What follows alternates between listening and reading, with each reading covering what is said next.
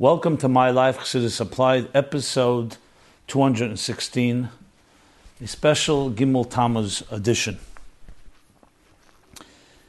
One of the hardest things to speak about is Gimel Tammuz for any chassid, for anyone who knew the Rebbe or of the Rebbe. So it's not an easy program to do, but as the Frierdiker Rebbe said a number of times, the Rebbe has it over, it's difficult to speak, but even more difficult to remain silent. We have the strengths, the keiches, and the blessings given to us by the Rebbe to deal with every given situation. As the Rebbe said about the Frierdiker Rebbe, which is Paskins on himself, that the Rebbe Alz Bavorn, to the Rebbe for, how do you say, Bavorn, the Rebbe foresaw or gave us, anticipated everything, and gave us the powers to deal with any given challenge, as the Rebbe would so often quote, God does not ask us something to do something that's not within our power.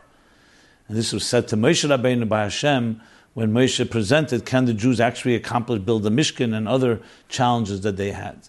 So we're told, and we know that we have the Kedekeches, and we come together as Chassidim.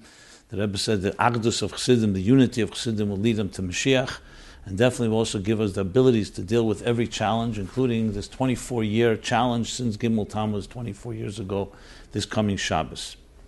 So, we'll, of course, be, the most focus will be on this topic, and Chassidus applied applies to all situations, including the challenges dealing with the Rebbe not being here, Begashmis, and how we, how we continue on and how we continue to thrive and grow and, and do what we have to do to lead the world to Gedu'ula Hamitis Vashlim as we were charged to do and fulfill our mission in this world. Tonight is also Chof Ches Sivan, 28th of Sivan, 77 years ago, in the year Tov Aleph, 1941, is when the Rebbe arrived to these shores in the United States. A year, approximately a year and a half after the Frierdiker Rebbe arrived on Tes Oder Sheni, Tovshin, Tovshin 1940. So it's interesting. It comes re- literally within days before Gimel Tammuz. Um, and of course, the Rebbe coming to America, as it's written, the Rebbe is written and it's published, began a new tnufa, a new, a new period, a new tkufa of the spreading of Torah and Chassidus. And the Rebbe, as the son-in-law of the Frierdiker Rebbe at the time, leading the, the three main mezdis and organizations that the Rebbe, the Frierdiker Rebbe pointed him to, which was Merkos, Kehos, and Machne Yisrael the publishing arm, the social arm, the educational arm. And of course, that would lead nine years later to the Rebbe assuming leadership after the Stalkus of Frierdiker Rebbe Yud Shvat Tovshin Yud. So all these days have significance. Chav Sivan, in a way, is uh, one where we have plenty of directives from the Rebbe, and of course, it's the focus is on bringing Chassidus to everywhere because the Rebbe is coming to Chatzi Kadra Tachten, this lower hemisphere the expression used in the Maimorim. Why? Because uh, Chatzikadra Elyon is the other hemisphere where Israel is. And this is the hemisphere where Matan Torah was not Begoli, as the famous letter that the Frierdiker Rebbe wrote to the Rebbe, to says Echad Mecheshnov, one of his sons-in-law, was the Rebbe that asked the question, what does it mean Matan Torah was not here? So the Frierdiker Rebbe explains, not here, Begoli. So therefore, coming to this part of the world was a new era, a new a new uh, era of spreading Chassidus and Torah and Chassidus and Yiddishkeit, even to the lower hemisphere, which of course, the more you bring it down, the, the higher is the Gilui, and ultimately the transformation that transforms the entire world. This is based on Chassidus concept that everything begins Mamayel Lamata. When Adam and Chava, Adam and Eve were in the Garden of Eden, their Aveda was a powerful, a not was, with the intention was that there would be Aveda, as the Alter Rebbe says in Torah Ed, like a great big uh, f- torch. When the flame is so great, it can draw to it all the sparks. But that's that's from the top down. That didn't work, so they began the trans the population growth and the transmigration going out of Gan Eden to go to gather those sparks. And as the stages continued, the, the job was separated to more people, and you had to actually go and start finding those sparks from If you can't draw them to you from the top down, you have to go get them. So therefore, the coming to the United States, which Chav Sivan is a key element to it, is the, the, the, the stage where we go even to the lower part of the hemisphere, even to the so-called secular America. And the Frierdiker Rebbe said, America is nicht anders. and to show that even in a world that's so driven by materialism and monetary gain and all that comes with that, even there can be transformed to a world of Torah and Yiddishkeit, and a world that is roy and worthy of being bringing the Geula and making a dira betachtenim. So this day, tonight and tomorrow, that is a uh, uh, captures and reflects that power. And of course, Chassidus applied is that the whole concept of taking Chassidus and applying it to every aspect of life. Could that have been done earlier? It was done more from the top down. But now we have the language and we have the ability to translate it into the paradigms of our times and the times and the challenges that we have in the 20th century and the 21st century, and uh, being able to apply it and make it relevant and integrate it into our personal lives. So that's the significance of the day, and that's, of course, the best way to dedicate ourselves is through commitments of doing exactly that. As the Frierdiker Rebbe says so many times that the Frierdiker Rebbe connected to Shvat, the Shchede Shvat, is the day when Moshe Bayir Satera Hazeh, that Hativ, Bayir Hativ, where he explained it, meaning he translated into Shivim Loshen, 70 languages. He said the Frierdiker Rebbe initiated the translation of Chassidus into other languages, which is not just the language, it's also into a different idiom and a different paradigm, and, uh, and being able to bring down Chassidus into reach people who may not know the Hebrew, not just the language of Hebrew, but the spirit of Hebrew, and bring it to the most chutzash and chutza mimena. Now, if we were zeiche, we could have been achieved the geula through from coming from the top down. I mean, wouldn't need to translate. Hebrew would be enough. But the kavana clearly became apparent that it has to be done from the bottom up in the deepest way possible. Which, which the mile of that is the chsaron, of course, is it takes longer and it's harder. But the mile is that it becomes internalized and the world becomes a keli muksha because it itself recognizes it, not because the light is so great, but because the world itself appreciates it on its terms, which is why it's so vital to explain chassidus on the psychological, emotional terms of people's challenges in their lives. It actually demonstrates, as the, the Rebbe says in Kuntas Chassidus, the etzem is because you need to reach into the deepest levels to be able to explain it to such a to the lowest level, so to speak like Chassidus talks about in general, a translator or the Mishalim that that that Shlomo gave, that Moshel requires a lot more intelligence than right, saying a nimshal. A nimshal is a moral, but the Moshel requires thinking. How do you explain the idea to someone who doesn't understand the original idea? And going three thousand levels, bringing it down so many levels means you have to go deeper in to go further out. That's the significance of a chavches nis sivan in context of Chassidus applied in general in context of our lives. But with that, we shall go, and I will just say that the, le- the lessons from Chav Sivan spoke about it as well on episode 121. So here's a good opportunity to mention the the, uh, the, the rich archives we have from my life, Chassidus Applied, 215 previous episodes. All can be found at meaningfullife.com slash my life. There you can also submit your question, anonymous question um, uh, which is there at that a forum which is completely anonymous, as well as the other the other services and the other materials you can find there, including the essays and other materials that we post there that are very valuable in helping us all live more meaningful lives and taking chassidus and applying it to our lives. This is also a good opportunity to encourage you and, and invite you to help us and support and partner with us in making these programs possible, which are free, with all the work that goes into it by either dedicating or sponsoring a program in the memory of a loved one or in honor of a loved one. And it's a great way to continue this excellent service, which excellent is not just my own words, but also the words of many people who benefit from this. And with that, we will move from Chavches Sivan into Gimel Tammuz, which is, as I said, this Shabbos will be the 24th I don't know what you want to call it. I don't like the word anniversary. 24th year from Gimel Tammuz, that fateful Monday, that fateful Shabbos Sunday in the year Tafshin Nun Dalad. And um, we all are challenged, as I said. So I, w- I did speak about Gimel Tammuz many times, including that connection to Parsha Korach, which is also this year Shabbos Parsha Korach. The first year, it was on a Sunday, it was Motzei Shabbos Parsha Korach, and Yom Aleph, the first day of Parsha Chukas. So uh, this year it comes out on Shabbos Parsha Korach, which of course is obvious the connection. Korach challenged the concept of a Rebbe. That's what he said to Moshe Rabbeinu. Lama tisnasu, adu tisnasu. Why did you, why are you raising yourself up? Kol The entire community, the entire congregation are holy. Everyone. So why are you raising yourself up to be higher? He challenged the concept of a Rebbe. And what did Gimel Tammuz? It's exactly what Gimel Tammuz does. Challenges the concept of a Rebbe, unfortunately, in a very sad way. So Korach is both tells us the challenge, and of course, it tells us also the answer, which we'll talk about. So I've spoken about this a number of times. It's been a, unfortunately a recurrent theme, an important one.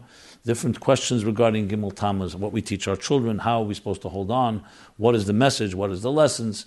So let me first give you the cross referencing, and then I'll read some questions, Gimel Tammuz question related questions that I've that gathered from the last few months of questions. And we're dedicating this, this episode mostly to these topics, which is so apropos time wise. So the episodes where uh, Gimel Tammuz was discussed, episode 7, episodes 19 through 24, 67, 71, 72, 121, and 168.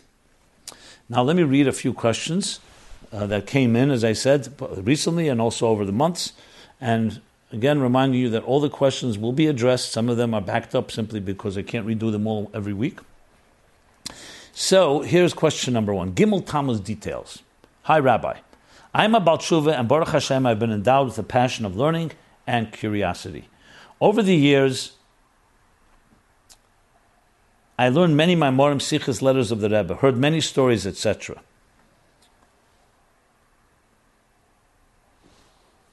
Now, when it comes to the Istalkus of the previous Rabbeim, we have stories and details and facts of what happened during their last moments on their, ter- on the, of their terrestrial lives. Now, when it comes to our Arab, I don't know where to learn these, these informations. I once tried to ask our local shliach, but he broke down in tears. I know it's painful. I know we all have, we all have our more, more important things that the Rebbe told us to do, but he is my Rebbe as well, and I feel the right to know everything about him like the older Chassidim do. I'm sure people will know a lot what happened. Who was with the Rebbe during the last days? What happened? Who took care of the body of our holy Rebbe, washed him, etc. In short, my question is where can I learn all that happened during these sad days? Thanks. So let me begin this question, then I'll go to the next. Well, you can imagine why people find it difficult to talk about because it still remains a complete mystery. You know, every histalkus, anything that happens, any type of a break, so to speak, where we don't see something begashmis. Even though Baruch Nisa lives on, as the Iggeres HaKodesh says, that the Rebbe's presence being that's Chaim Ruchni, spiritual life, so lives on even stronger, because he's not bound by a body. His life is based on Ava V'yir, love and awe of God, and Amun and faith. But any type of break, no matter what, whether it's Be'ene Basar, physically or emotionally or psychologically, whatever you want to call, is painful. It's difficult. And in this case, especially because the Rebbe was such a strong presence and told us clearly that this is the Deir the seventh generation, generation that will enter into the Geula. So when there was a break in this fashion, and now 24 years have passed since, you can imagine it's extremely difficult to speak about. Because what do you say? I would assume that is the reason that most people don't talk about it like we do, let's say, about Yud Shvat, Chavdal Tevis, Beis Nissen, and the other days of the Yom Lula of the Rabbeim, because that's from the past, and we do have stories and we do have many details and unbelievable material. And with the Rebbe, there remains this type of um, shock and uh, overwhelming experience. People don't want to talk about it. Many people don't even know. Frankly, I don't really know the details. I've heard here and there. I wasn't there. I wasn't pursuing it. I was trying to do my work because I didn't see myself as being of help but it was definitely sad days and sad times and many different challenging situations. And um, especially due to the fact that there was that when everybody was ba'ardus and unified, and there was there was challenges. Other Rabbeim had the Rebbe had their families with them. The Rebbe had the heart attack. The Rebbetzin was there. Yud the Rebbe, and the Frierdiker Rebbe's family was there. The same thing. The Frierdiker Rebbe was there when the Rebbe Rashab, Rebbe Rashab's istalkus. Here, who was there? a bunch of mediocre people. I'm not here to criticize, but definitely not Rebbeisha families and not Rebbeisha people. So therefore, that only adds to the pain and only adds to us, like in a sense, erasing that part of history. I don't know if the word erasing is the right word, but definitely ignoring it. I've never really pursued some things I've heard, but I'm definitely not going to sit here and give a whole background there because I don't have enough information, and not necessarily even if I did, I don't know if that's my role, and that's what we should be talking about. So I can't really answer the question except by saying there's the Deir Shvi is different. There's a difference. Every one of those generations ended, and there was V'zarach HaShemesh or Ba HaShemesh, the new sun rose after the previous sun set, in the language of the Rabbeim. Beis Nissen led to the Frierdiker Rebbe. Yud led to the Rebbe. Yud Gimel Tishrei led to the Rebbe Maharash. Yud Gimel um, Nissen, which is the Tzemach Tzedek Sistalka, led to, uh, led, I'm sorry, Yud Gimel Tishrei led to the Rebbe Rashab. Yud Gimel Nissen, which is the Tzemach Tzedek Sistalka, led to the Rebbe Maharash. And um, Yud Kislev, Tes Kislev, I should say, Tes Kislev, the, the Rebbe Mitler Rebbe's Istalkus led to the Tzemach Tzedek. And Chavd Al Alter Rebbe's led to the Mitler Rebbe. So there was a, a continuation. It was sad at the time, but the continuation. Here we're waiting. We'll soon talk about the, why there's not appointed another Rebbe. But the Deir Shvi is the Deir Shvi. So it becomes even, even more challenging. What are you going to say? So we say we have to continue doing our Veda, our work. The Rebbe charged us with what we need to do. And if we needed to know what those details were, we would be told. Since we weren't told, my Rebbe too, the truth is, it doesn't bother me. I don't need to know all these details. It doesn't really affect me. Curiosity, there's always curiosity, but I don't think curiosity is what drives us, should drive us. What should drive us is what did the Rebbe say and what we should do. And I say this to you just as I say to myself. I don't know many more details, and I thought, and if I thought it was important to know, I would find out and share. I think what the most important detail is this: the Rebbe did not leave us alone. He gave us enough material, enough sikhs, enough directives, enough keiches, faculties and strengths to be able to continue and perpetuate in uh, the path that he forged, as he said in the famous Sikha Gimel Shvat Tov Shinun Beis, uh, which was uh, two years earlier, around uh, seven, six uh, weeks before the stroke, that when that when a Rebbe has a stroke, our job is to be his mouthpiece, like Aaron was to Moshe Rabbeinu, and to pass on and disseminate and carry on the Rebbe's message to the world. That's what we need to know, and that's what we need to do. And that's the focus. And like the Rebbe writes about the Holocaust, that uh, when, when he's asked the question, why? He says, we don't know why. And if God wanted us to know why, He would have told us. The fact that He didn't tell us why means you can do your work without knowing why.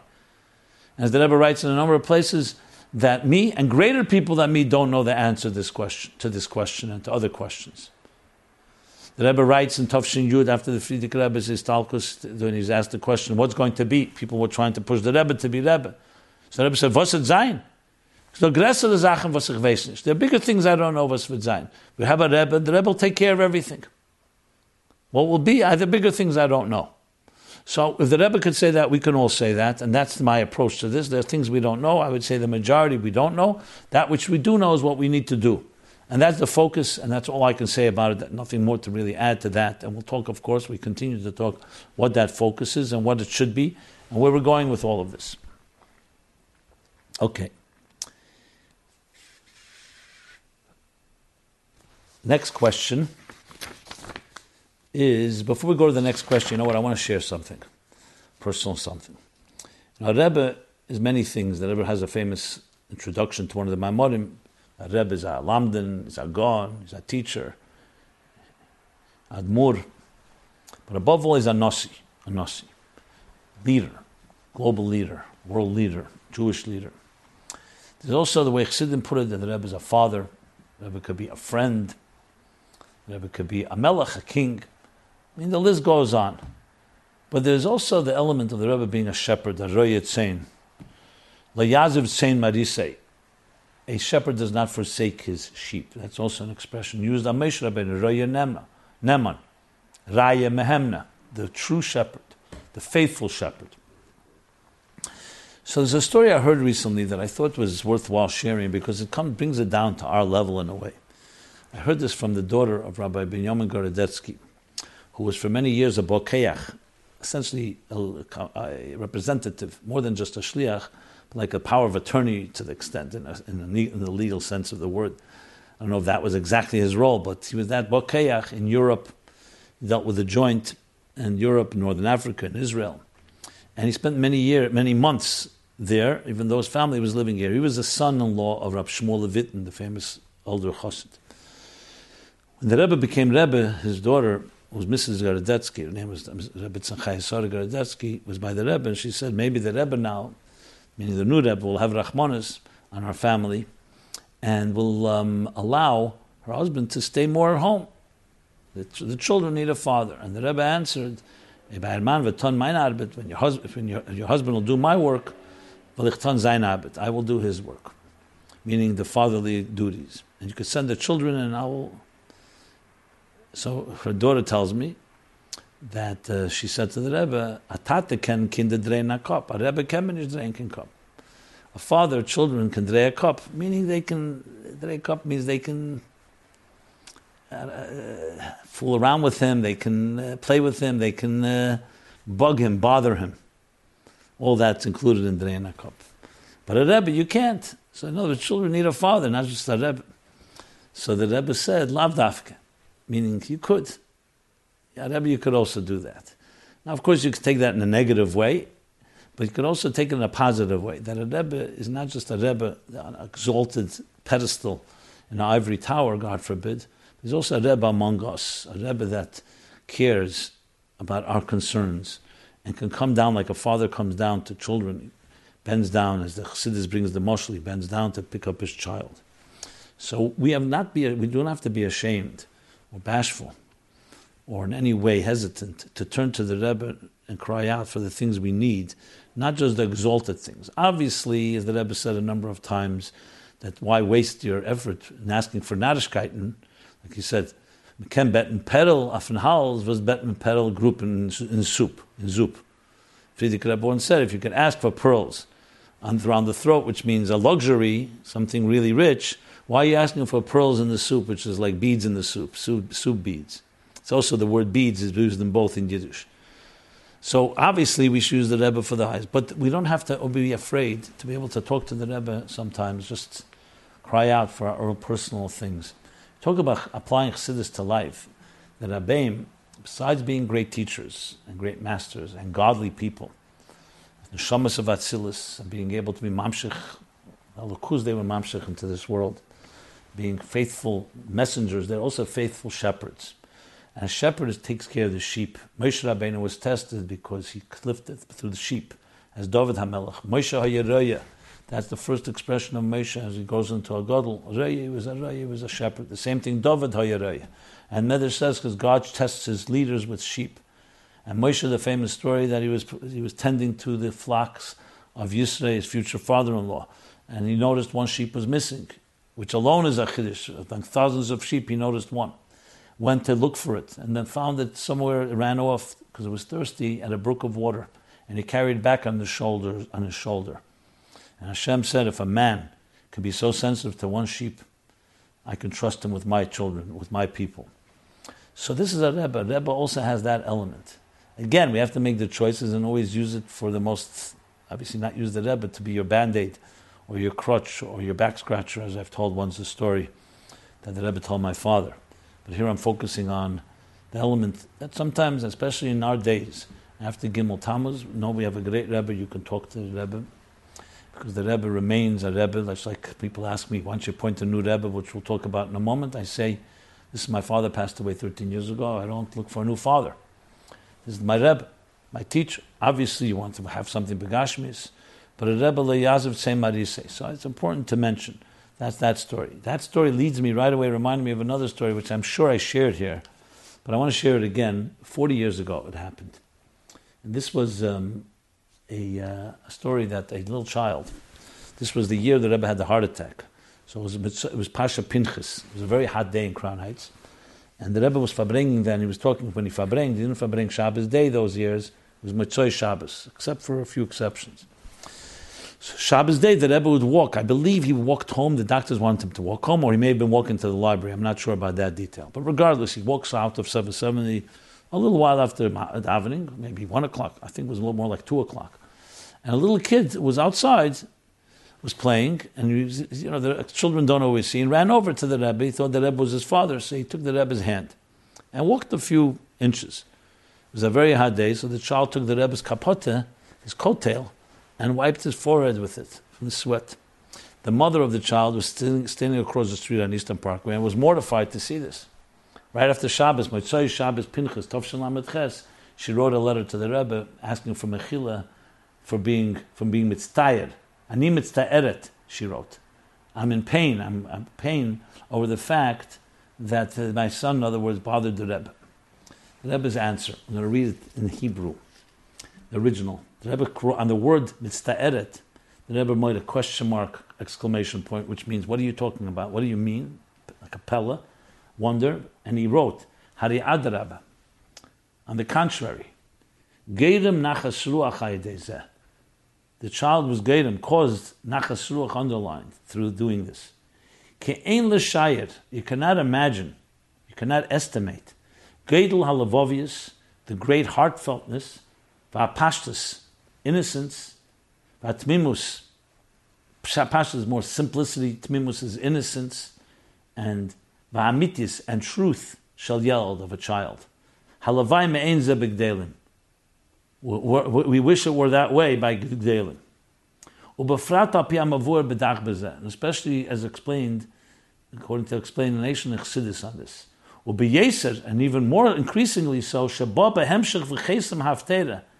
this happened, this incident that your son basically came running over to me and used my coattail to wipe his sweat, came behemshech, a continuation, a chesim and conclusion ending of the Haftarah. The Rebbe is referring to the Haftarah the Rebbe said a little while back, by Kriyas HaTorah that day, Parsha Pinchas, Be'esa Yem that day, Beged La'inyin, the great idea of Bechesed Nurayich.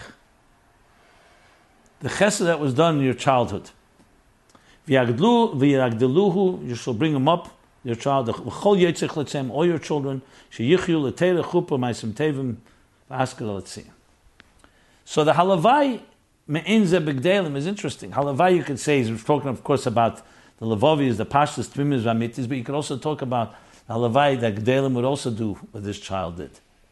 So they should have the innocence and pshittis, what do you say, the, again, the four Levovias, Pashtas, the Tmimis, and Amitis to reach. And the Rebbe responds, and that causes nachas ruach. It's not, God forbid, a pain or, or any causing any agmas nefesh or any, any uh, aggravation, God forbid. Just wanted to read that. I thought it's appropriate as we go into Gimel Tammuz to remember these things as we connect on this day, mysterious day, a day where the sun stopped, literally, when the Shemesh begiven Dame by Yeshua. So also the day is the Aschalta de Gula of the Frierdiker Rebbe. That was the day when he was released from prison to go to Kostroma, and it was still not seen as a full Gula. But the Rebbe calls it Aschalta the Gula because it turned out to be that it actually led to Yud Beis and Yud Gimel Tammuz, which was the full Gula of the Frierdiker Rebbe. Not just to exile from a, from a death warrant or death penalty. So let us now move to other questions regarding Gimel Tammuz. Why don't we appoint a new Rebbe? This question has been asked a number of times, and I addressed it at length in 87, episodes 87 and 88. But since, well, since it's being addressed again, I am going to read it, at least briefly. There's a long letter written to me about it, and try to talk about it. But again, I refer you there because I probably spoke about it more uh, at length and more detail. And here now will be more. It'll be this will be more summarized because I can rely on the recordings of the previous episodes. Dear Rabbi Jacobson, I know it has been a long time since you addressed this question, but it was Hashem's will that I watched you address it just now, and I'm sitting down to write this letter because I just can't keep silent about this topic. I hope that you will find my letter respectful and not offensive in any way. The question was, why don't we appoint a new Rebbe? You answered it by talking about three things. One, after Gimel Tammuz, there was no obvious replacement for the Rebbe as there were for the Rebbes previously. Two, the Rebbe says that this is the seventh generation, the last generation of Golis, and the first generation for Gula, which leaves no room for another eighth Rebbe. Three, it is the shlichus of this generation to be independent and bring Mashiach through our own efforts and not relying on a tzaddik, and that is what the Rebbe wants. That's a little out of context, I would say, to rely on a tzaddik, but the tzaddik is the Rebbe who gave us those keches to continue doing it until we actually bring the Gula and reunited with the Rebbe and all the Rebbeim. So that's a little correction. I am not satisfied. I am not satisfied with your answer. This fellow writes, not because it doesn't make sense. It does make sense but it just isn't proving to work practically. It is all very easy for someone that was close to the Rebbe, talked to the Rebbe, even just saw the Rebbe, to be, feel so connected. But for the younger generation, born after Gimel Tammuz, it's not that way. I have been near many kinds of Chabadniks, and the only group that I think has successfully imparted some kind of iskashus to the next generation is the Israeli Meshechis Chabadniks who believe with a fierce faith, with a fierce faith that the Rebbe is Mashiach and is still alive and might walk into the door any minute. Perhaps that is why their children are not drifting away from Yiddishkeit and being swallowed up by the pop, by the pop culture. Well, before I continue, let me just say it's incorrect what you're writing. Everybody has their challenges, including the group you just said. And regardless, we have directives of the Rebbe what to do, what not to do. So that's the only thing that drives us. It's not someone comes up with an idea, this is what you have to do, and that's what's going to keep our children. We follow what we were told to do, not more, not less. And um, I've talked about this many, many times myself as well. Let me continue with your letter, because the point is well taken about the new generation. I will discuss it more after I continue reading. The generation of American Lubavitchers that never saw the Rebbe is suffering tremendously. I know a lot of young people my age that have very small connection to the Rebbe. They don't feel much as cautious. They are not burning with fire for Mashiach. And if you say that we need to do the work ourselves and so on and so forth, I do not see it happening with this new generation. Well, I need to comment again. It's not just American Lubavitchers, it's also Israeli Lubavitchers, it's also French Lubavitchers, and also Australian Lubavitchers, and South African, and English, and Russian, and wherever you go. We all need a Rebbe. A Rebbe serves a role, Begashmis and Neshama Beguf. So I don't agree with you and you're saying don't feel much as they're not burning with fire from Mashiach, maybe they are burning with fire, that doesn't solve the problem. So I'm not sure if your agenda here is some type of Mishachist agenda, which I obviously am not here to be a platform for that, but it sounds like that's where you're going, and I just don't want to give that impression. Now, you're entitled to say what you want, and I read, read letters that I don't agree with but I also read them with a, with a qualification to make sure that they're not hijacking anything here and not trying to drive some particular point. And if you can create a fire for Mashiach, you can create a fire for everything that the Rebbe stood for. Of course, Mashiach is a central key, a cornerstone in that. And if that we can create that, so why are you saying we do, we, we, that, that we need to do the work ourselves and so on? Yes, that's also work we need to do to get the fire going. So I'm not sure exactly what you're saying in this line and I want to, and I want to point out that point.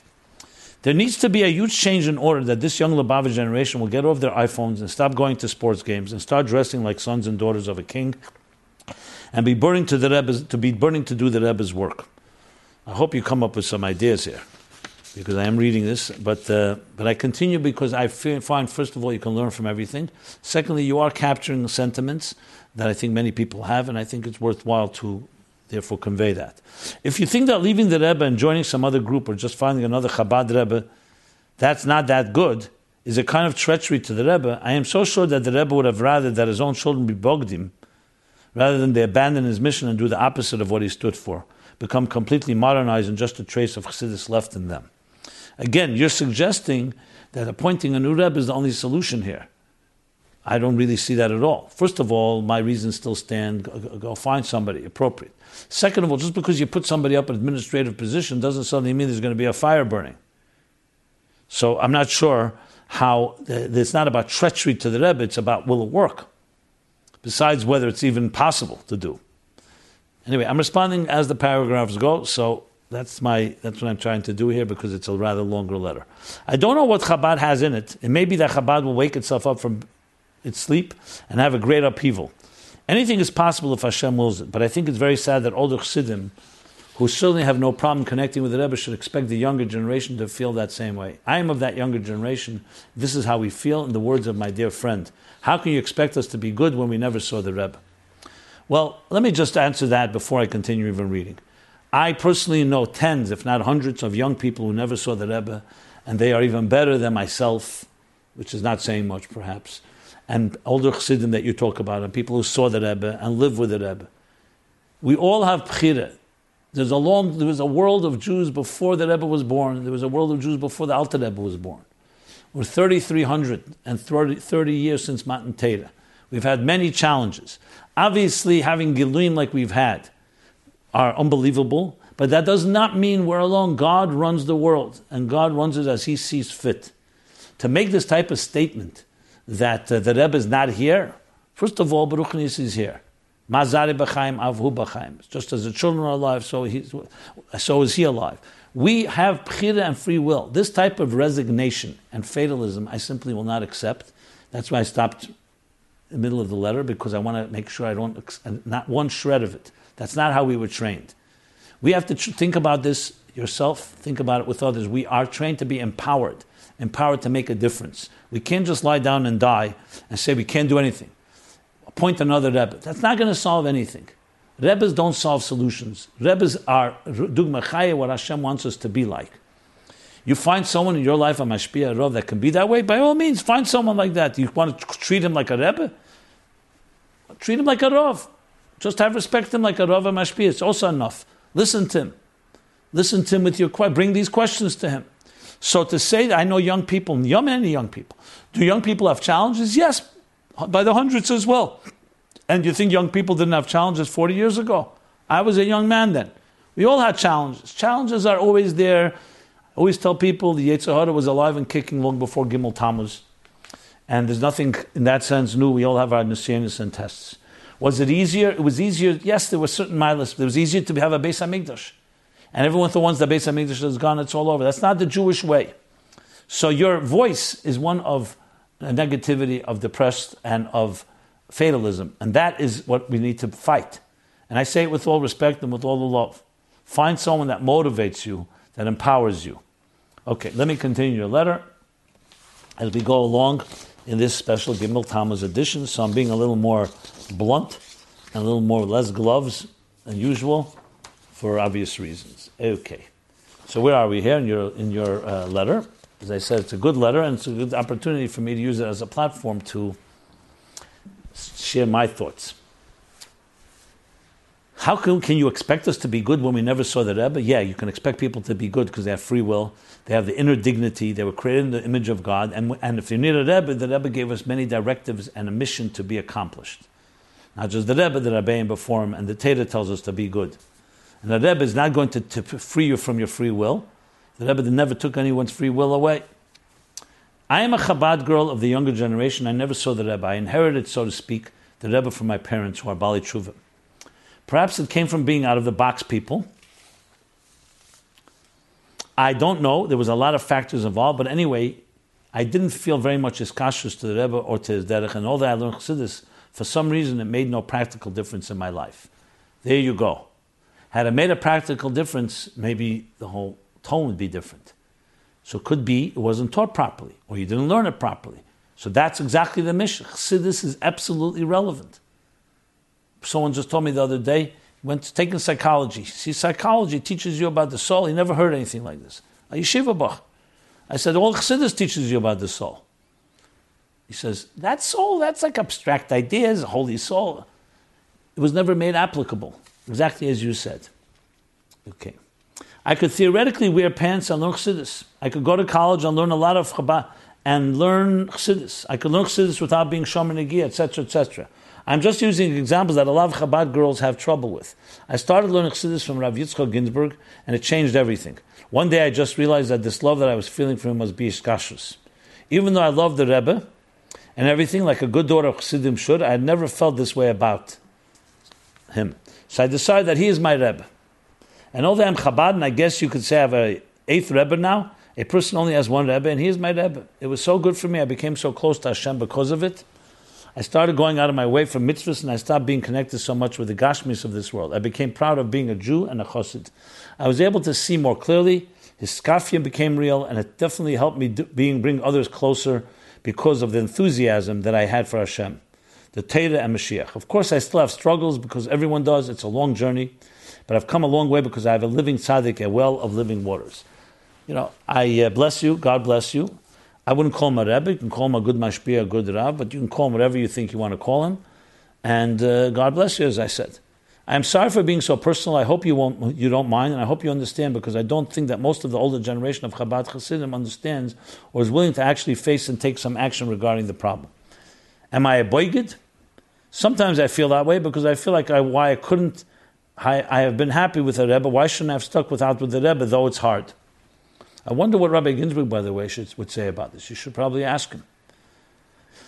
That's my thought. But I don't think that the Rebbe wanted to leave us to be lost sheep without a shepherd. I already anticipated that, and I already said what I had to say. There is no such thing as a shepherd leaving his sheep.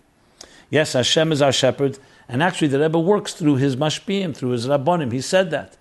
So Chassid wrote to the Rebbe, and the Rebbe gave him an answer, Katzasi didim evinim, like the advice of, good, of friends that are uh, uh, experts. So he says he wants the Rebbe's advice. Why are you sending me to Yedidim Evinim? So the Rebbe said, what do you?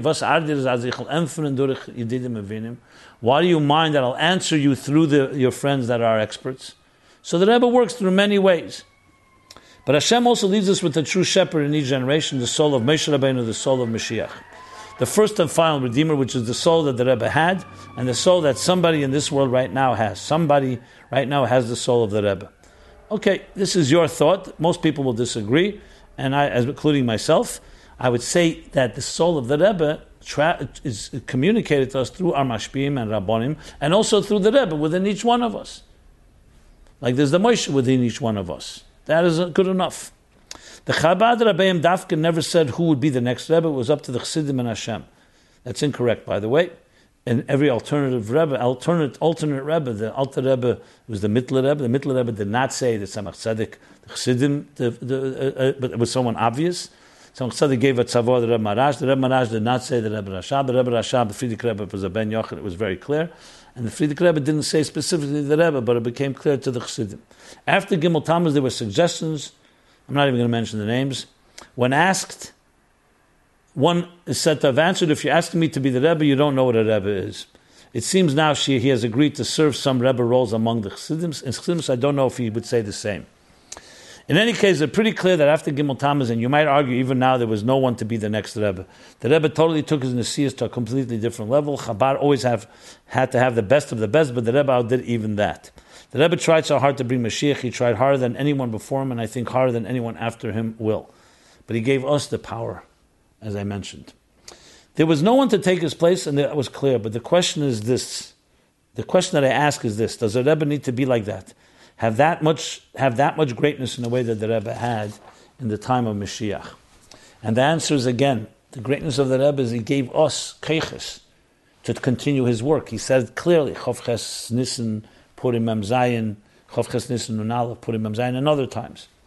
If indeed this is the generation of Mashiach and we should start acting that way, then perhaps, as is hinted at by certain prophecies, everyone will be burned by his fellow chuppah and other places. Mashiach is when we're all prophets, when we all follow Hashem's will without asking our Rebbe for orders. Perhaps in the times of Mashiach, a Rebbe is not supposed to be a general. No, is a general and continues to be a general. It's just the way he leads is the difference. But there's no reason to assume that there will be no Rebbe, no tzaddikim, because that's against the entire concept of Mashiach. Mashiach is a human being, a king, David Malka Mashiach. I feel like because Chabad never accepted another Rebbe, or never just accepted that someone else can be as great as the Rebbe, Mashiach that is alive in this generation, that has the Mashiach soul, the soul that Rebbe, although perhaps he doesn't wear the same hat or have the same color eyes, perhaps he doesn't talk the same way, doesn't have a chance. The only way Mashiach can come is if the Chabadniks are completely sure that they have proved that a person is actually impregnated with the soul of the Rebbe, because only the Rebbe, and yes, all Chabadniks believe this, whether or not they say it, only the Rebbe can be Mashiach. This is a much more complicated topic, and I don't necessarily agree the way you phrase it. Mashiach, God decides who Mashiach is. The Chasam Sofer writes, the Rebbe cites that Mashiach is in every generation there's a Mashiach, a potential Mashiach. And it's a neshama that comes into the person to make a Mashiach. When you say the Rebbe is Mashiach, even that, what does that mean exactly? The Rebbe's body, the neshama of the Rebbe.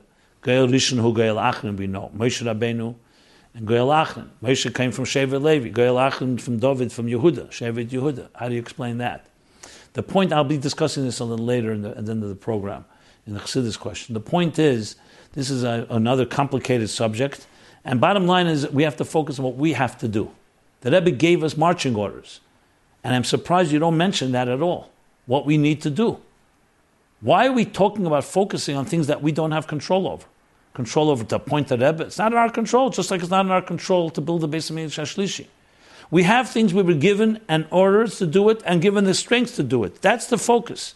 And that's where I digress from that's where I digress from your tone here. I, I read what you're saying because a lot of people think like this. But where's the empowerment? If a Rebbe means anything, and you're saying you found a mashpia that can channel the Rebbe to you, great. Was it empowering you to do what you have to do to bring the Geulah?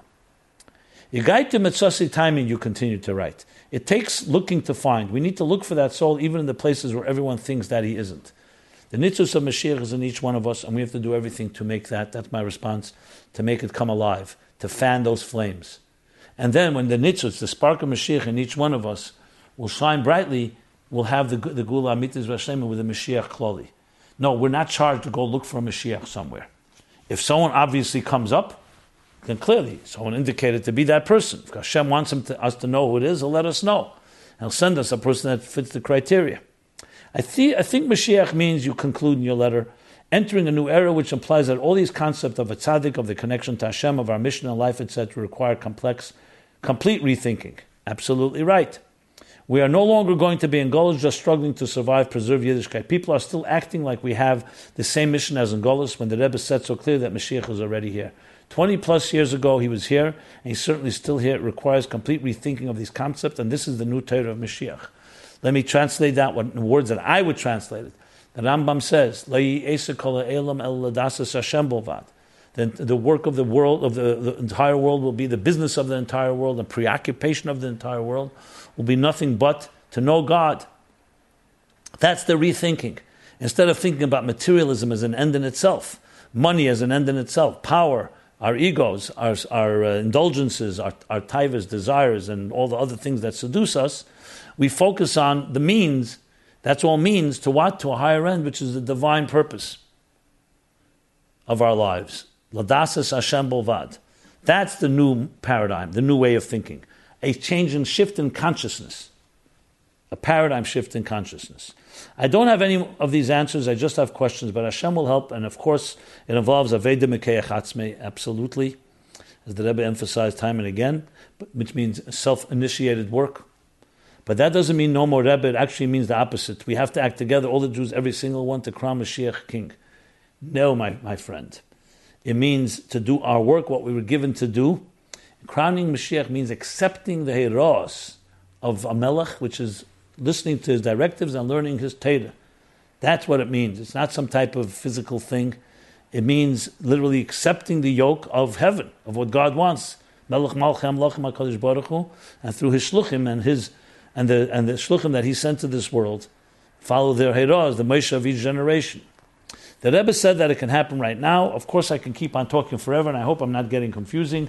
I hope I managed to get some point across. I don't want the Rebbe's chassidus to be destroyed God forbid, because the younger generation is drifting away. I want it to continue to the next level, because that the one that is always zeichet to be the next Rebbe is the one that brings the chassidus to the next level.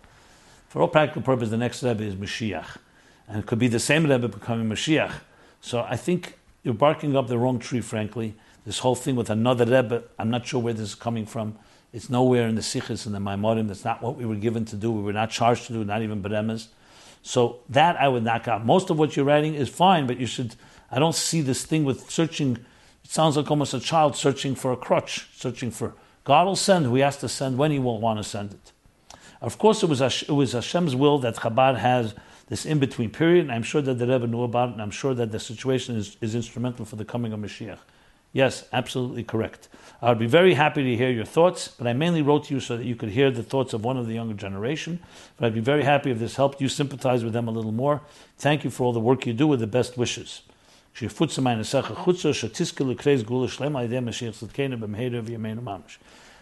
Thank you. I did read your full letter because I thought it captures a lot of feelings that I've read in many other letters. I just thought it was well stated.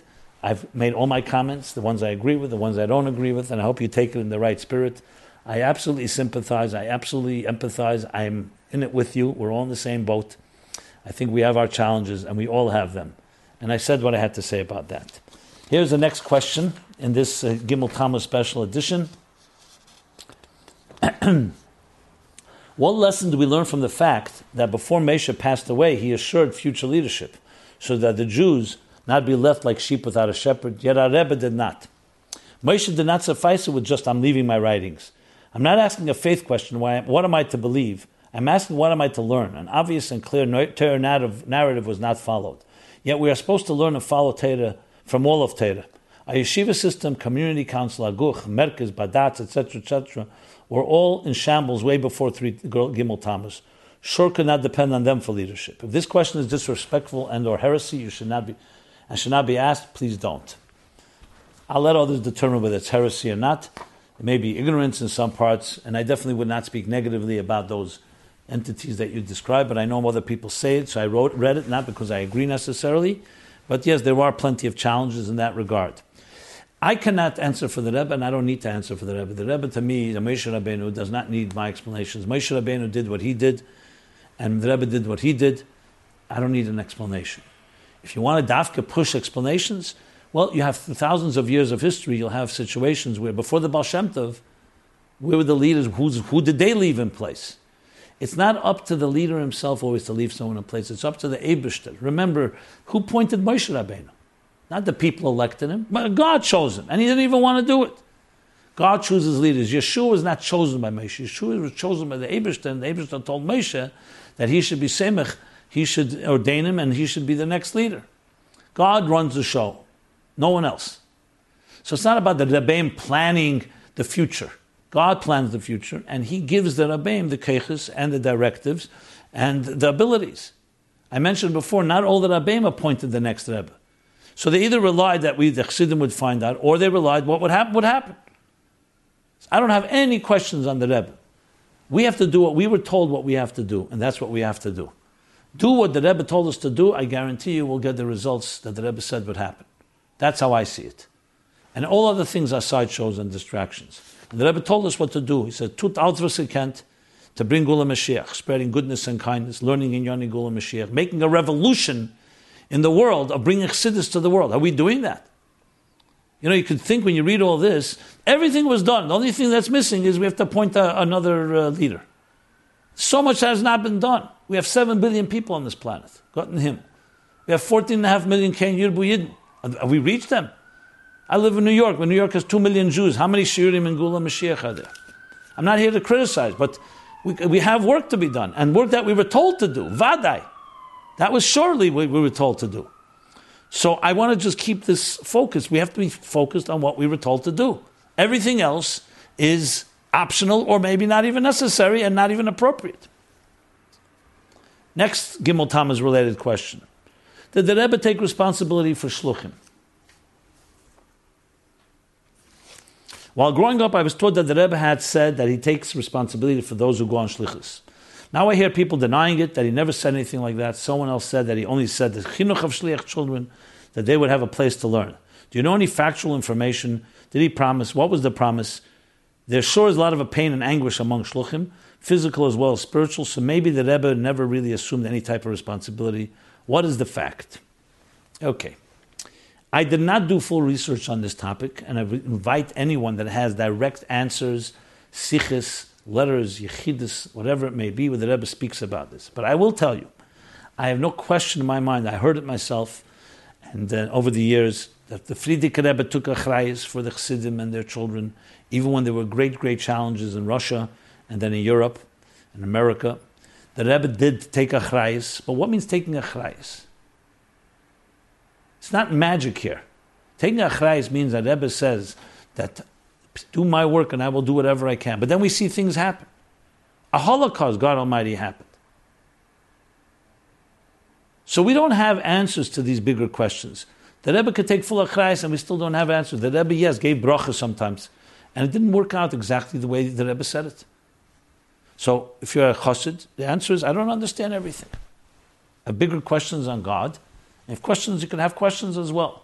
The Rebbe did take a chrayis, not just on the shluchim, on all chassidim and all Eden and he did what he can do. But sometimes God, of course, can always intervene. The Rebbe wanted Mashiach. What do you need more than that? And what happened? The Rebbe didn't, wasn't Moser Nefesh, gave his life in every possible way to do it. The Rebbe said, I did everything I can do. The Rebbe speaking, the Rebbe never said such a thing. I did everything. The Rebbe always said there's more to do. And yet God, whatever reason, I don't know the mystery. We may never know the answer. Maybe we will know the answer. The Rebbe writes in the famous letter, one day we will know, Eid Hashem kenafta be. The point is, we don't have to have answers to all these questions, and yet we fully believe that, yes, the Rebbe takes achrayas. Are ah, you see things happen? Things happen. We live in a golus, And we live in a situation where it's not always going to be exactly as we understand it. Is Gamzula Teva and everything deep or good? Absolutely. But it's not always the way we apparent we see it. And the biggest thing is the Geulah itself, Deir Shvi, the Rebbe said. So why are we here 24 years later, 26 years since, since the stroke of Chav Zayin I don't have an answer. The only thing I can say to myself is that I do what I had to do, and I know I didn't. So that's my that's what I have to look at. I don't look to the Rebbe. The Rebbe did what he had to do. Question is, am I doing what I have to do? Are you doing what you have to do? I have questions. These are all legitimate questions. That's why I'm reading them. But is that the focus? Is that you know? If you have an answer, great. There are answers given in, in, in Svarim. Why it says telechu, God says do mitzvahs, and you see what happens. Not always works that way. The Holocaust itself, the Rebbe says you can't say it's a punishment, etc., etc., etc. The focus has to be on our action. Next question. This one I addressed at length, so I'll just read the questions and I'll just refer you to previous episodes because I see time is, is getting tight here. But I wanted to really cover, and I will cover this and one a few more other things. We'll, we'll, I think we'll manage here. The, the, okay, next question. How does the Rebbe answer us today? What is the meaning of going to the Ohel or riding into the iglis? Yeah. I know some people will be offended. The people who go to the Ohel will be maybe offended by why I equate it with writing to the iglis. The people who write to the iglis and don't go to the Ohel or don't go that much to the Ohel may be offended that way. But you know, listen. The point is that different chassidim do different things, and I discuss this at length in episodes 22, 23, 41 through 44. I'm just going to read quickly the questions, and I refer you there because I addressed it at length in detail. Dear Rabbi Jacobs, firstly, I would like to express much gratitude for you to you for your weekly broadcasts. I've learned so much from your wisdom and over, over the past four years, and I'm sure I'm one of many. Thank you. As we approach Gimel Tammuz, as Chassidim, we know this is a very auspicious day on our calendar when we all try to strengthen our iskashrus, that's connection to the Rebbe. One of the ways we do so is by davening at the Rebbe's Ohel, where we pour out our hearts for anything we need and recommit ourselves to Him and His instructions. Often, however, we don't see the results of our requests, which raises the obvious question. How do we understand the sichos of Tafshin Yud 5710, where the Rebbe constantly speaks about how the Rebbe answers us just as before, when we would receive clear responses from the Rebbe directly or through one of the secretaries?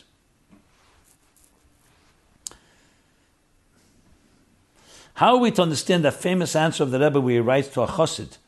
If he'll be strong in his discussions, the Rebbe will certainly find a way to answer him when we try to do so and don't see answers. Haslach and continue the great and holy work which you do.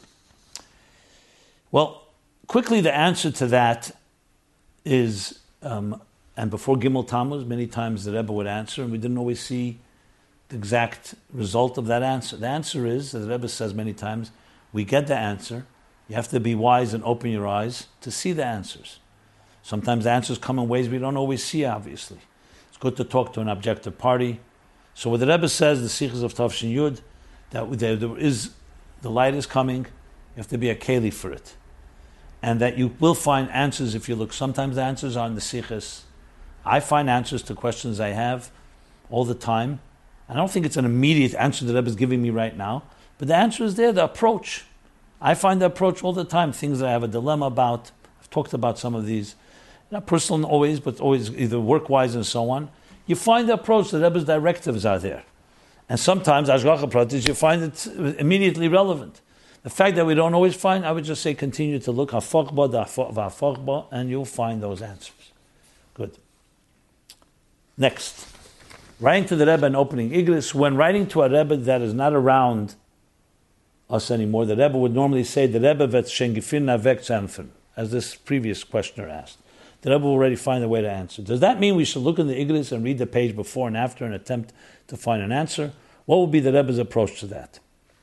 A follow-up, a following question also: What is the source for writing in the Iglis? What is the source for writing in the Iglis? Didn't the Rebbe say by the Shleshim of his mother that after the 120 the Chassidim should go whenever they have a question in front of a beis din of three Choshev people, and the Shechina will rest on them? The answer to this thing with the Iglis I spoke about in the episodes again 22, 23, 41 through 44, so I'm not going to go through that again. I also spoke about the Ohel. The bottom line is the shepherd does not leave his sheep. He'll find a way to answer. It could be an answer the Ohel, it could be an answer in Iglis, it could be an answer in many, many other ways. I don't think there's one way that Rebbe answers. He has many ways to answer. Sometimes you meet somebody and that's the answer. Rebbe writes that many times before Gimel Tammuz. He writes that I gave you an answer. This and this person came to see you. What, what better answer was than that? Or someone wrote about going out of uh, Russia. Uh, the, the, so they said you went out of Russia. What better answers than that? You don't always have to have the exact answer. So there you have that. There's more things and follow-ups I would like to speak about, but because of time, I will just do one because it's relevant to Gimel Tammuz as well. I spoke what is in essence the difference between a sicha and a maimer. Discussed this in last week's episode 215. So I referred to a sicha that I, a letter that I did not, I wasn't remembered, I didn't remember, but thank you for that. Reminded me. There's another letter, a letter in Purim Tovshin Dalit, printed in Likkutei Sichos, volume four, page 1289, and Igros, volume one, page 260. Yes, it's a Meridika letter where the Rebbe speaks about the difference between a sikh and a maimer, and you can look it up there, and the details are all there in that uh, that sicha, in that letter, I should say and it speaks about Meshalach Monis, Matanis Levyenim, and how a Sicha is also brings something down to people even beyond the formalities of a Maimer, also to people of all levels and all in all places and so on and mindsets. Okay, the other follow-ups we'll do next week. Let me go to. Well, I'll do one follow-up because I, why the Rebbe did not intervene to improve our yeshiva system. There was one more question, one more comment. The person wrote, "Thank you, Dvarim Ayetzim and Alev, words from the heart." What is saddest is that Chassidim don't have the same passion and conviction for what's true, perhaps a symptom of the times and challenges. Okay, I just wanted to read that, so I got that out of the way. Now, um, I know it sounds like it just jumped out of nowhere, but it's a follow up to previous episodes. Let's go to the Chassidus question, then we'll do the essays, and then we will wish each other a very powerful week to prepare for Gimel Tammuz in all a positive way. The Chassidus question is the seventh Rebbe's views on Mashiach. How do we understand the different statements that Rebbe made about Mashiach, Der Ashvi, leader of the generation, and the Frierdiker Rebbe? I've been doing some research lately into the Divrei Torah of the seventh Lubavitcher Rebbe. I would like to summarize for you some of my findings and offer two questions. I do this in the hope that you can provide a source for me and answer the questions, answer the questions for me, or ask someone else for answers. I'm also eager for any corrections you may want to offer. Thanks very much. I have two questions. One, was the seventh Rebbe equating the Nasi Ador with Mashiach, even if that meant Mashiach Tzidkenu as early as Tovshin Yud, 5, 7, 10? Two, since he posits that the sixth Rebbe is Mashiach, what does the seventh Rebbe mean when he offers a tefillah that the sixth Rebbe be misachid with Mashiach Tzidkenu, be united with Mashiach Tzidkenu? The sources that he brings here, this writer, in the months after the Patira of the sixth Rebbe, Shvat Tovshin Yud, the seventh Rebbe would make statements and offer tefillahs regarding the sixth Rebbe's post-Patira role. As early as Purim Tovshin Yud Aleph, this included describing the sixth Rebbe as Nasi Hadar, the leader of the generation. By no later than Tovshin Mem Vov, the seventh Rebbe had made what appears Lefi as Daiti, my opinion, to be a change. He would equate the Nasi Hadar with Mashiach, even if that meant Mashiach Tzidkenu. In Sichos Kodesh Tovshin Nun Beis, Volume 1, page 318, the seventh Rebbe refers to the sixth Rebbe as the Nasi Hadar and Mashiach, but also offers a tefillah that the sixth Rebbe be immediately united with Mashiach Tzidkenu. A list of what the seventh Rebbe said about the post Petira role of the sixth Rebbe. So he brings Parsha Terumah Tavshin Yud. The sixth Rebbe will be Moilich, us will lead us toward Mashiach and will be Meitzi and take us out to the Geulah. In Vayakhel Pekudei Tavshin Yud, the sixth Rebbe will be Melech As Likras Mashiach. Second day of Shavuos Tavshin Yud, a tefillah that the sixth Rebbe gather every Jew and call upon them to go to Eretz Yisrael, that the sixth Rebbe may but lead us out and lead us from Golas to Geulah. Simchas Torah Tavshin Yud Aleph, a tefillah that the sixth Rebbe be lead us to Mashiach and take us out of Golas and to the Geulah, and be Meitzah us to Eretz and lead us to Eretz Yisrael. Yud Shvat Tavshin Yud Aleph, a tefillah that the sixth Rebbe lead us and take us out to the Geulah. The first Maimer Yud Shvat Tavshin Aleph, the sixth Rebbe will be Goyel us, will redeem us. He will be Goyel Chassidus Chabad, based on the Rebbe's notes and so on. Likkutei Sichos, Volume 2, the 13th of Shvat Tavshin Yud Aleph, the sixth Rebbe will guide us out of Golos. Purim Tavshin Yud Aleph, a tefillah that the sixth Rebbe will lead us toward Mashiach. He is the Nasi Adeir until Beis HaMashiach. I'm citing the, the quotations because they're interesting just to have them all together. Leil Simchas Torah Tavshim Mem Vov. That's a sikh when he talks about Shliach with Esther as Mashiach. The sixth Rebbe is the Nasi Adar, the Nasi Adar is Mashiach. Mashiach has different ways to be understood. One way to understand Mashiach is Mashiach Tzidkenu, Kipshute, And if people want to understand the Nasi Ader's role that way, I will have no complaint. Yeah. Two more. Vav Ir Tavshinun Aleph. People should learn the Likkutei Sichos and Maamarim of the Nasi Adar. What did he mean by the Likkutei Sichos? Mistama the Rebbe meant that he says in Likkutei Sichos in Maimorim is the saying over the sixth Rebbe's Torah, or was referring to his role as as the continue the Mamalamokim, the successor of the sixth Rebbe and his Aveda. Sichos Kodesh Tavshinun Beis, volume 1, 318. The seventh Rebbe is the Mamshich and Mamalamokim of the sixth Rebbe and his Aveda. The wars that Mashiach must wage were won long ago. 1920, the beginning of the sixth Rebbe's Nasias. Now Mashiach, the sixth Rebbe, the Nasi Hadar, needs to bring about the Geulah. The sixth Rebbe continues his Aveda after his Petira through his Mamshich and Mamalamokim until his Misachid with Mashiach Tzidkenu. Okay, thank you for that collection. I re- later received a follow up from this writer that he resolved his issues, but I still thought worth to read because really because of the collection. I don't see much contradictions here. First of all, we all know that the Rabbeim are all one. The Rebbe says they're all the Eid of the Rabbeim is different. Alter Rebbe Chochme, the Mittler Rebbe Bina, Tzemach Tzedek Das, all the way to the Rebbe Malchus. But the Moyer, in a Moyer there's no Ishtalshlus, no Shalshelis, as the Rebbe said, Yud Kislev Tovshin Yud. There's no Ishtalshlus, because they're one. Meisher Shebachol Deir. It's one Meisher. Even Gael Rish and Gael Achlan, though they come from different Shvatim, because fundamentally there's one essential element.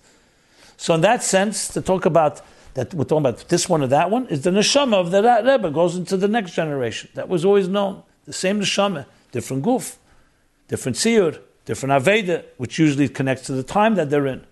The Torah Shalom says that Alter Rebbe lived in the time of Tanoim, he would have been a Tana. If he lived in the time of a Meroim, he would have been an Amera. So it means that in each generation, according to the needs of the generation. So, second thing is we know it says in Svarim, long before the Rebbe, that the Nasi of Adar is the Mashiach of the Dar. It's brought the Bartenura, some Sefer, the other sources, Sdei Chemed, brought in the Sichas.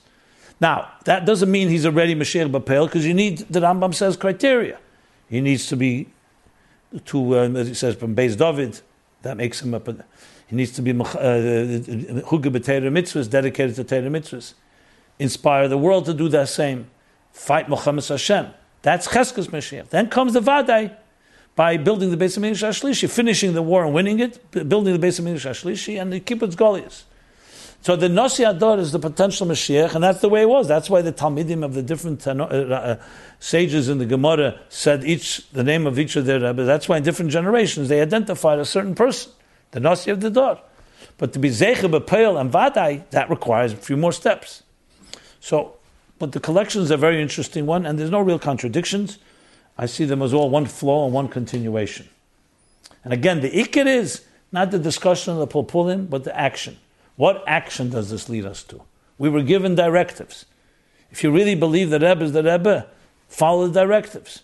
If you believe that we are the I believe we heard these words that this is the Deir Shvi, do what we have to do. Are there questions? I have many questions. We all have questions. That doesn't take away from the commitment and the passion and the drive to forge ahead and fulfill what we were told to fulfill. Episode 7, 22, 47, and 48, I talk more about Mashiach and the Rebbe and the different citations and all the, gener- the Nasi of the Dar. So you have plenty to follow if you follow up with if you want to look there. Let's do as our custom is. The final end of each program is the Chassidus applied 2018 essays of the grand contest that we ran right before Pesach. Announced the winners. And we, the custom is we do every week, we go through three of the essays briefly, just give you a taste of uh, the idea. And you can see all these essays posted at meaningfullife.com com slash my life. And, uh, and or, or, by, we post the essays every week, new essays, or by subscribing to our newsletter and we send them to you in your inbox. Okay. With that, essay number one free will, how to avoid anger and depression. Yosef Polter, age 19, Baltimore, Maryland. Yeshivas Lubavitch in Baltimore. Okay, the big topic of free will. Here's what he says.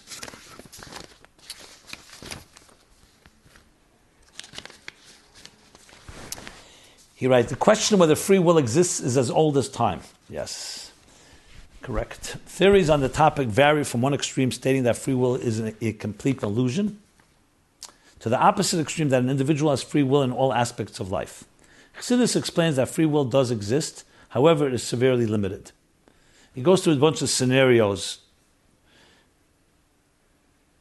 and talks about being hurt by people and what that means and so on. Popular self help books will say things like, There's no use being angry, it won't help the situation, or don't let your failures define you. This essay, we will take a deeper look, a closer look at a few points and ways that Chassidus views free will. We will examine the saying of our sages when one gets angry, it is as if he's serving idols. After internalizing these concepts, we will see how Chassidus answers how to avoid anger and depression. This will be accomplished through explaining that God is in control of everything and nothing happens without God wanting it to happen. Then he goes through free will through the lens of Chassidus, how this knowledge can change one's perspective of reality, how, put, how to put it all in practical application. And a well done essay, thorough, a lot of good sources, and I recommend that. Thank you for that. Next essay. Next essay is Peace and Love Where the Streets Are Paved with Plastic. Elke Melamed, age 24, Chicago, Illinois. This covers this. In this essay, we will address, she writes, Elke writes, the inner unrest that comes with living in a world of constant movement and change. We will examine this unrest that is expressed in our interactions with our surroundings, leading to reactive, reactivity and indecision.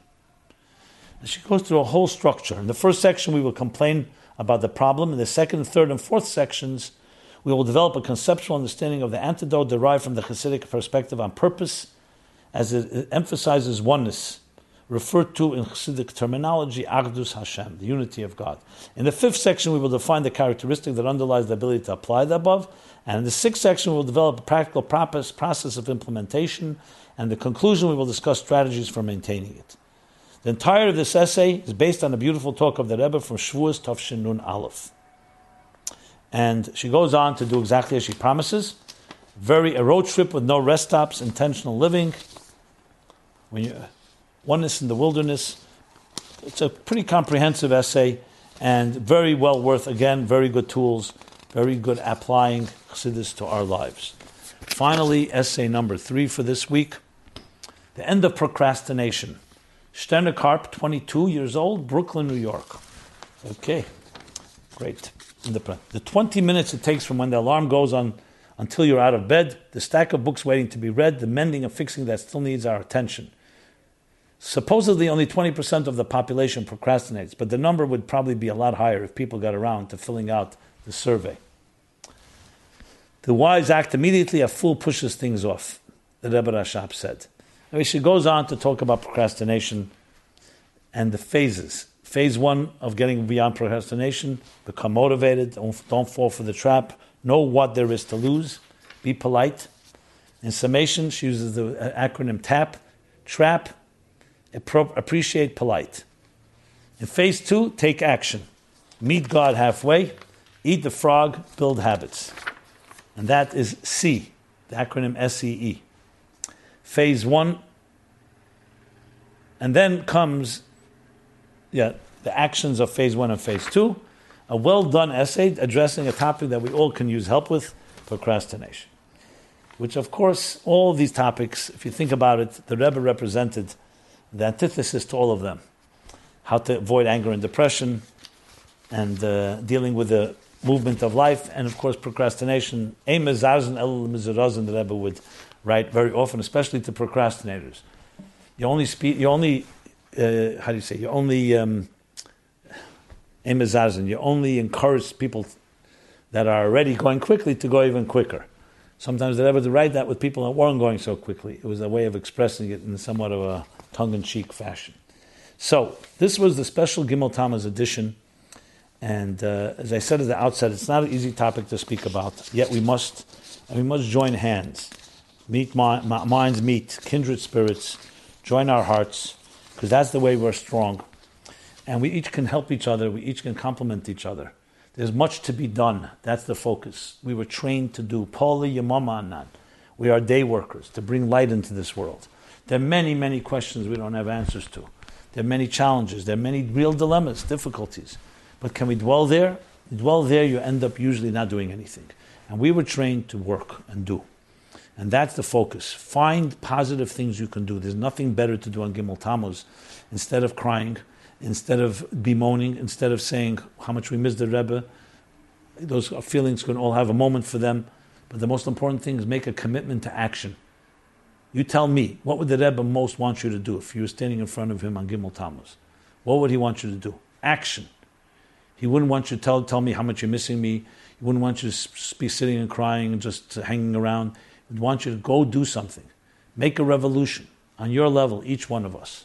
So maybe do exactly that, and maybe even before Gimel Tammuz comes, maybe Zeicha and merit to the Geulah Mitzvah Vashleim. You're reunited with the Rebbe, you're with all the Rabbeim, the Geulah Mitzvah Vashleim that will demonstrate and reveal the purpose of everything we've gone through and everything we have struggled with, and finally come to that destination. Should all happen before Gimel Tammuz. Meanwhile, let us all use this week properly the days preparing for that day, for that, uh, whatever day you want to call it, but it's a day of challenge and a day of motivation. And again, until next Sunday, this has been My Life Chassidus Applied, episode 216. Please send us your questions, comments, anything I spoke about here. Happy to follow up on. And also, of course, appreciate your contributions, especially in honor of Gimel Tammuz, to continue bringing the Rebbe's message and the Rebbe's Chassidus and the Chassidus of all the Rebbeim to an applied level, applied Chassidus. Thank you very much, and everyone have a very good week and a blessed week.